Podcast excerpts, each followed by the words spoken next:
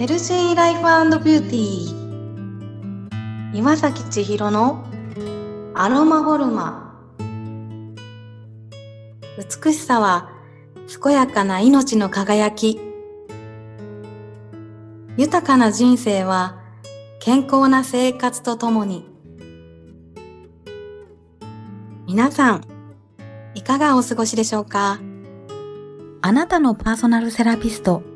岩崎千尋です。心や体の不調のある方や、お悩みのある方が、どんな風に変わられて、健やかさや豊かさを実感されているのか、ご感想を聞いていただくことで、サロンの中をちらっと覗いてみませんか？アロマボルマで行っている施術は医療行為ではありません。健康を維持するための女性専用メンテナンスです。本日は獅子座の満月です。自分の物差しで生きることができているかを考えるのにとってもいい時期だそうです。自分の本当にやりたいことの見つけ方、どんな風に行動すればいいか、先月に引き続き、なおこさんがお話しくださいます。リラックスできる鐘の音を聞いていただいてから、スタートです。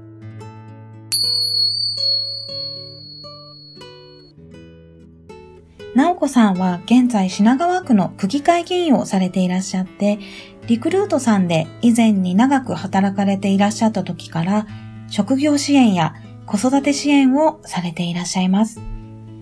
先月も直子さんにお越しいただき、お話しくださいましたが、本日はリスナーの皆さんに向けて何かを始めたい時、どのように行動すると良いか、様々な視点からコツを教えていただきます。なおこさん、好きを仕事にしたいとか、うん、うん、何かこう、今やりたいけれども何からやればいいのか、わからないとか、うん、情熱はあるのに、どういうふうに始めたらいいかっていうのが、わからない方に向けて、はい、何かアドバイスというか、うん。うん、あれば教えていただきたいなと思うんですけど。そうですね。のたまたまちょっと仲良しなので、岩崎さんのことをちーちゃんって呼びますけれども、はい、なんか好きなことが見つからない場合、うん、そうそうさっきおっしゃった情熱があって、ちーちゃんみたいに人を癒したいって、エステの技術でって、もう見つかってるから、そういう方は、あの、描きやすいかなと思うんですけど、そのまだ手前で、何をやっていいかわからないっていう状態の方がもしいらしたら、私だったらいろんな人に会ったり、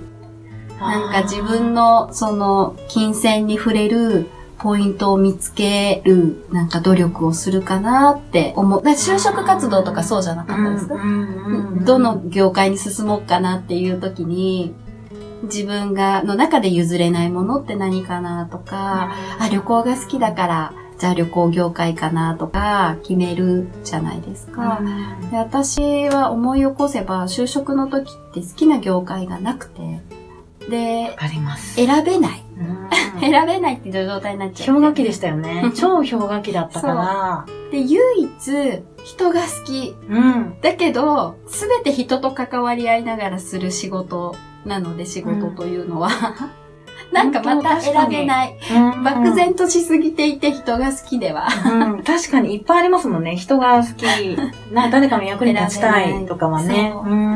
で、その時に、ちょっとふと思い出したのが、その、リクルートのキャリアアドバイザーの方に、うん、あの、西村さんみたいな人は全体の3割ぐらいいますって言われて、え、何ですかって。その就職サイトとかすごく使いづらくないですかって絞り込んでいく？職種、業界、うん、分野みたいな。すっごい使いづらいです。って言ったら、あの、内村さんの場合は、自分の中でもうワクワクするキーワードを出してくださいって言われた。ワクワクそう。ね、親支援とか、子供とか、あと人とか、えっ、ー、と、人を喜ばせるとか、人を助けたいとか、そういうキーワードで、あの、が出てくる、フリーワード検索して出てくる会社の、そのメッセージに LINE マーカーペンを引いていってください。あ、すごい。それ、今のその迷ってる皆さんたちは、求めてると思いますね。そういう探し方もあるっていう、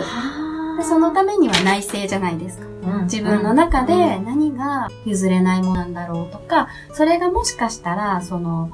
好きっていうことだけじゃなくて、私のように、子供の頃、ああいう辛い思いをしたから、もう誰にもこんな思いを子供たちにさせたくないっていう思いが、こう、原動力になってる場合もあるから。そういえば、直子さんは一時のお母様でもいらっしゃいますけれども、なぜ政治の道に行かれたんですか？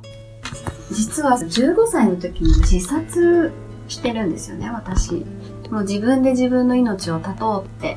思って、